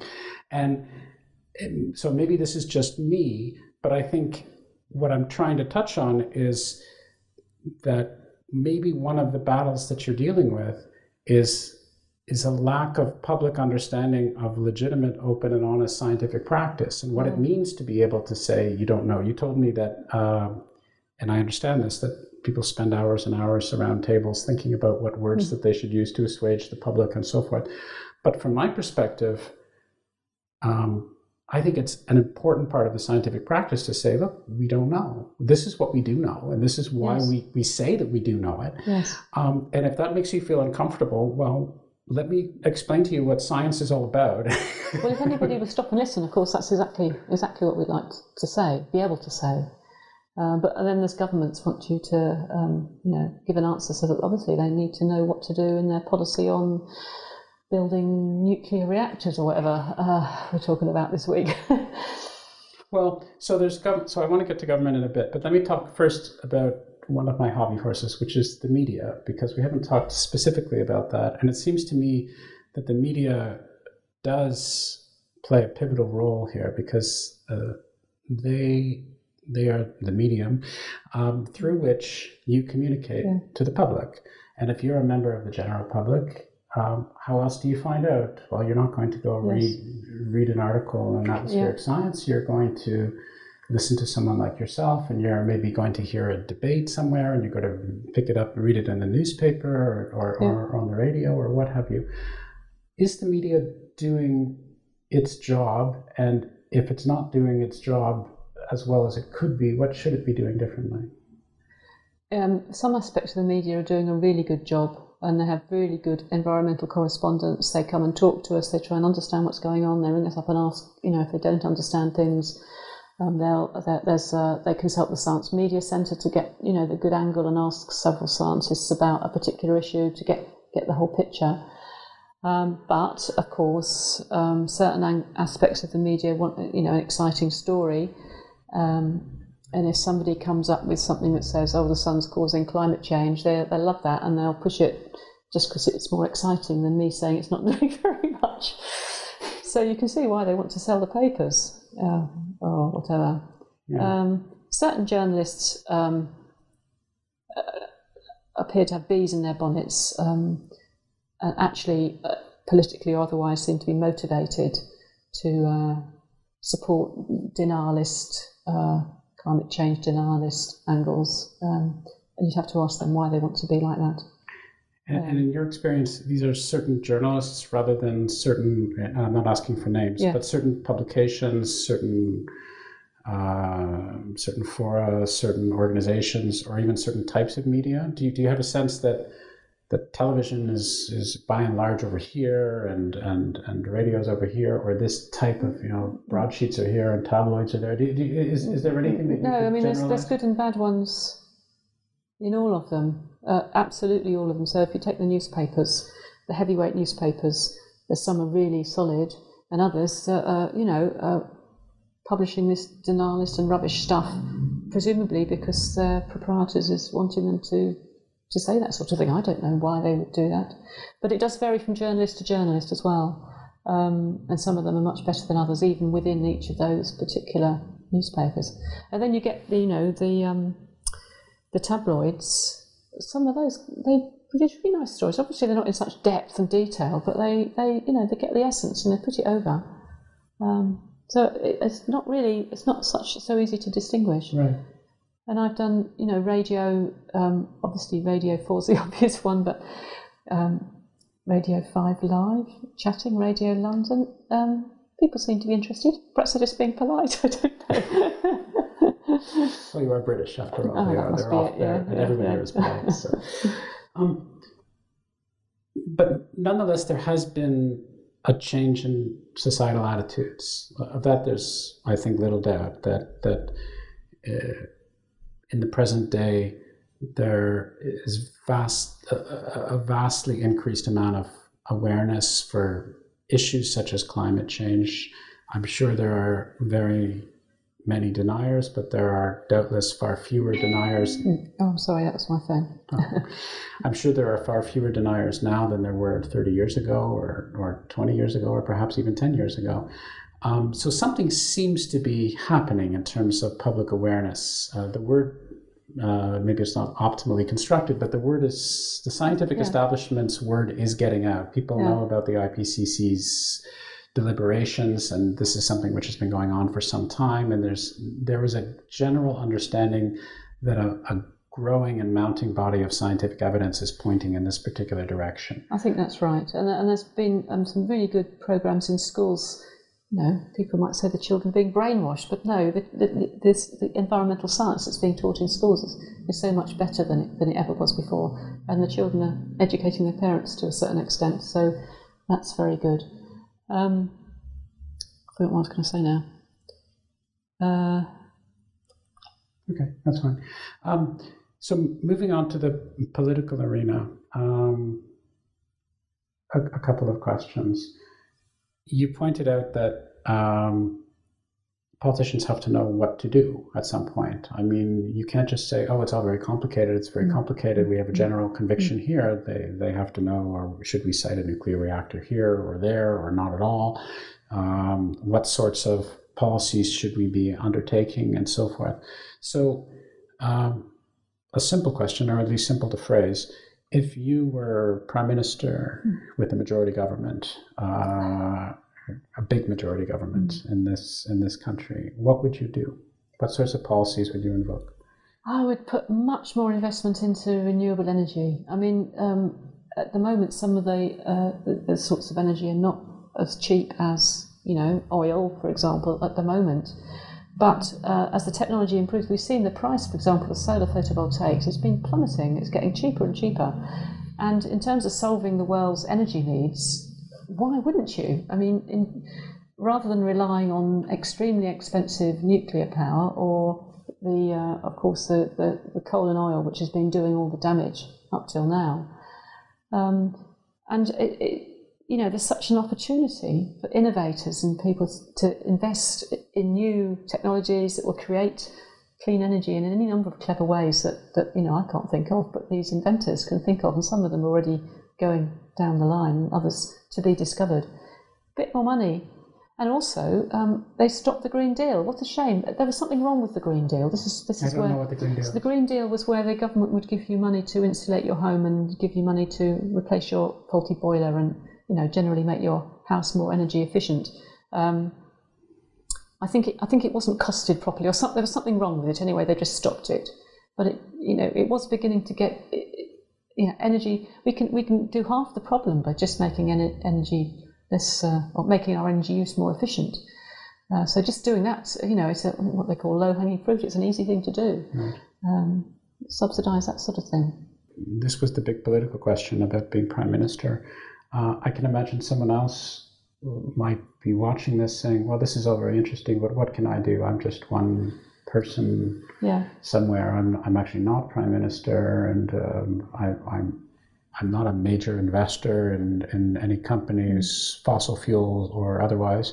So, is there anything that I could be doing, not only in terms of my pattern of consumption and my day to day living, but also in terms of education, awareness, political lobbying, what have you? What what advice might you give to an So I average think person? I think it's very important to lobby your MPs.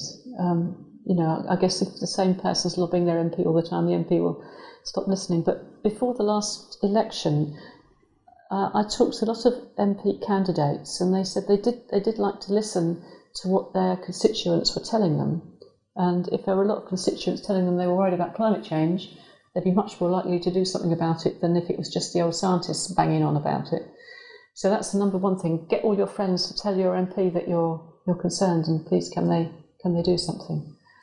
Mm. Um, then you can make sure that your council's doing good stuff with um, recycling and energy saving and tra- local transport, improving local transport. Um, it's all the obvious stuff. Is there a sense of optimism that you have now, given your concerns and given the response that society has to these things? You mentioned the discontinuing some some programs and so forth. On the whole, would you say that you're optimistic or pessimistic about? I think future? if you if you look at the international uh, perspective, it's um it's really encouraging. I mean, the, the COP meeting. This was the Conference of Parties, the United Nations Climate meeting in Paris before Christmas was amazing. It was, it was so extraordinary. In 195 countries unanimously declaring that they're going to do something about it. I mean, whew, you think how difficult that different that was to Copenhagen six years previously, when they couldn't agree to anything at all. I mean, I wouldn't have known they were going to agree on anything, let alone that. So that's hugely positive. And subsequently, um, you know, the, the, countries have all signed up to it, and you know, it, it looks like they're really going to try. That's really positive. Uh, then you come back down to earth and you think, oh my goodness, what and how are they going to do anything? And you get the British government, which has done zilch. It's taken away uh, subsidies for renewable energy. It stopped the uh, carbon sequestration program. It stopped the Green Deal. All it's doing is, you know, going along with the Chinese and French nuclear reactor. And that's not because they're interested in climate change. That, they, they use that to say that it is, is but they're really only interested in that for sort of an easy, you know, energy supply. Um, so, at the UK perspective, um, it's not good. But uh, one caveat on that statement: um, what the UK does have, which is really good, and was set up um, by the, I think it was a Conservative government, I'm not sure, is the Climate Change Committee. So this is um, a panel of experts. It's separate from the government um, that provides plans for what the carbon emissions of the country should be in five year chunks into the future. Um, and the carbon budget's now set for up to 2030, going down to I think it's 57% of what it was in, I can't remember now, 1990, something or other. Um, and they've been passed through law, so they've gone through Parliament, and um, it's actually legally binding on the government to do it. So this is a standing committee. This is a non-partisan standing committee, or do you know how, how, it works? It's it's not standing. It's a separate. It's a separate committee. It it writes um, reports uh, that advise the government. They, they they take the reports to the to the parliament, and the parliament approves them, and then they go into law. So the first four ones, first four five year periods were in law before. I think this is right before the last election. So we were worried about after the election what would happen to the fifth carbon budget, which was being set for 2030, um, whether that would still go ahead. And it has, and it's been through Parliament since the Tory comment. So, you know, that's a good thing. So it's not entirely bad. It's all the messaging's right, but the question is, you know, come on, how how are you going to uh, how are you going to do it?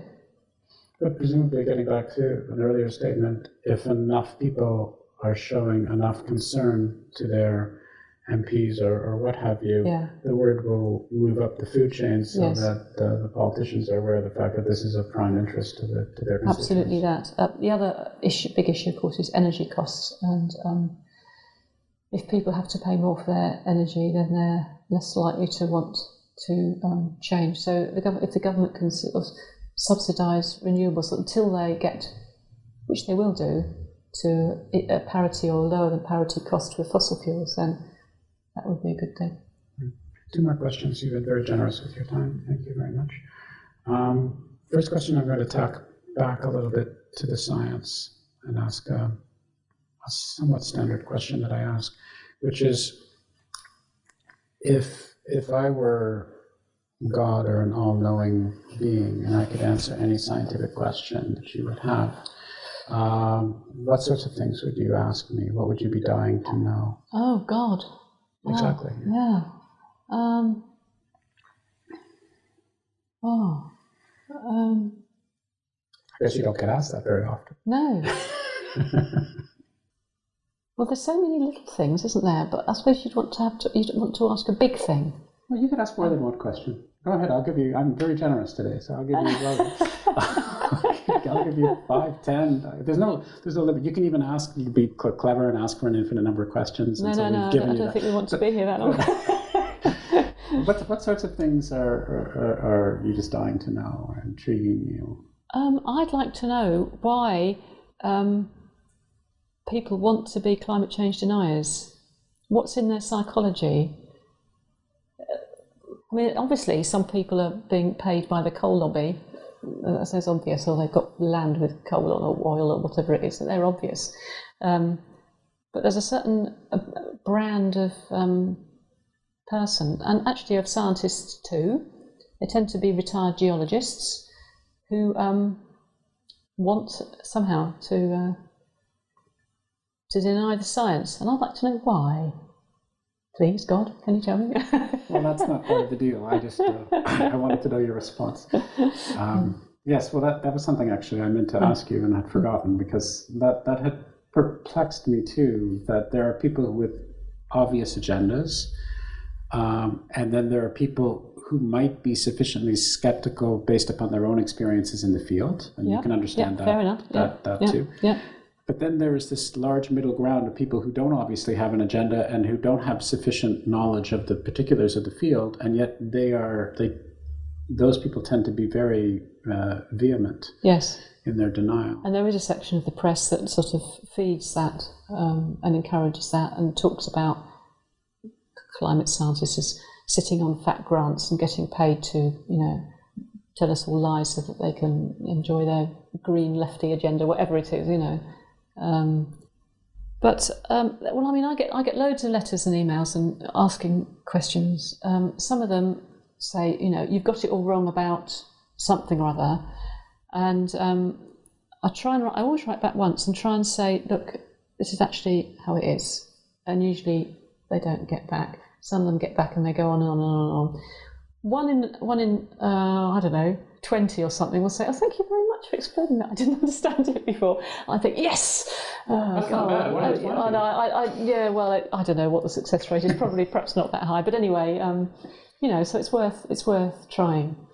Um, other people are just abusive, you know. Um, that's that's their problem, not mine. My last question concerns education, um, and it might be related to climate science, and it might not be. What advice would you give to teachers and educators more broadly with respect to science and education? You mentioned you had a formative influence when you were younger in school. Um, so, are we doing a, a good enough job in general educating our children with respect to science? How can we do a better job? What sorts of things might we be encouraging or discouraging? Well, I'm not. I'm not. I mean, I do a lot of education for, you know, university graduates. I'm not involved in school teaching, and they Well, I'm not so asking you many. to criticize, but what sorts of things do you think we need more of this, generally speaking? Um, I think uh, more understanding of what's going on in the world, and you can do that from many different aspects. You can do it from um, actually understanding the science, physical, physics, chemistry, biology, uh, and also um, on the impacts by looking at the outside world and saying, look, this is you're seeing this is happening here. Um, and I think actually they do that better now than they did when I was at school, where it was definitely all equations. I mean, I quite liked equations, but just showing children that actually it's got a real, you know, real world angle to it. And I think that might, um, going back to the whole question about why girls don't do physics, I think that might help that agenda too, because I think girls like to sort of feel that they can actually help um, things go along. Would you have any specific advice towards a young person who is considering a career in, in climate science and environmental science? Would you have any words of wisdom that you you would like to bestow upon them? I don't, I don't like giving advice. I don't, um, But that's a piece of advice, right? Um, I would say, um, I would say to them, if people offer you advice, then uh, listen to it and weigh it up, but don't be told. Don't be told because other people have different reasons for telling you things. And I know from my own experience that if you just believe everything you're told, you may go down a wrong track. So, by all means, take all the advice, listen to it, but don't necessarily go by it. Do what you feel your gut instinct is right for you, and you'll probably that'll be the better way to make decisions. Anything I haven't asked? Anything you'd like to add, or we should get back to, or Uh, emphasize?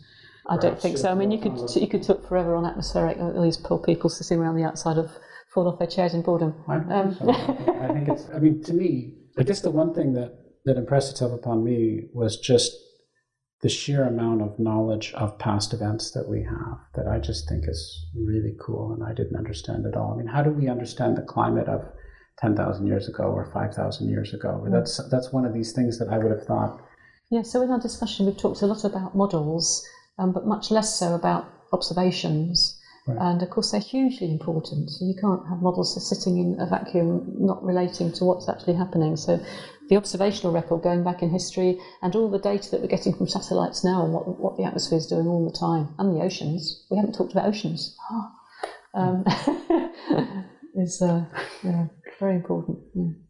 And and uh, so I keep asking more questions after telling you I'm not going to. So if you were the, in addition to signing appropriate agreements and encouraging companies to move in the direction of uh, uh, of removing our dependence from fossil fuels and the economy and green technologies and all the rest of that, in terms of fostering research in the atmospheric sciences, what needs to be done? Well, um, there's an awful lot of good stuff going on. Um, the money that going into the research councils is reducing, so there's much more choice uh, needs to be made. And this is not special pleading, but it's just to make the point that if you're a scientist trying to get research grants now, um, you have to write so many different proposals that your success rate's probably one in seven or less. Um, you know, that's a waste of time. It- should, should the whole system be different in some way or other? Um, actually, what's happened as the money's got tighter is the research councils have become far more thematic. So they've decided which things they want people to work on. They push the money into those areas, and those are good areas. But what that means is that the money for the so-called blue skies research, which is just people having ideas and working on them, has been squeezed. And if we're not careful, um, you won't come up with the new ideas. You'll be working on these very good things, but you won't have the new ideas, which would then give you oh a whole new perspective on something, because there's no work on there. So I would I would be cautious about prescribing areas rather than letting people think. Well, I think that's an area. I think blue skies is, I think we, you just made an area. Okay. More funding for blue sky yeah, thinking. we'll have that as well. Well, great, Jill. Thank you very much. This has been a pleasure. Me too. Thanks very much. I hope you enjoyed this reformatted podcast. As mentioned at the outset, this conversation is also available both as an individual ebook and as part of the ebook and paperback Conversations About the Environment, along with separate discussions with Andy Hoffman, Charles Sheppard, and Edie Witter.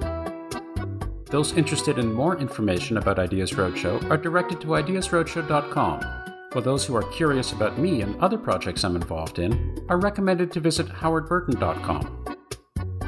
Thanks very much for listening, and I hope you'll tune into another Ideas Roadshow podcast on the New Books Network soon.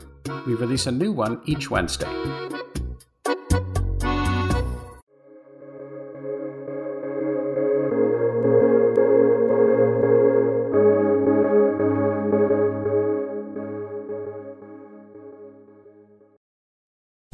Lucky Land slots, you can get lucky just about anywhere.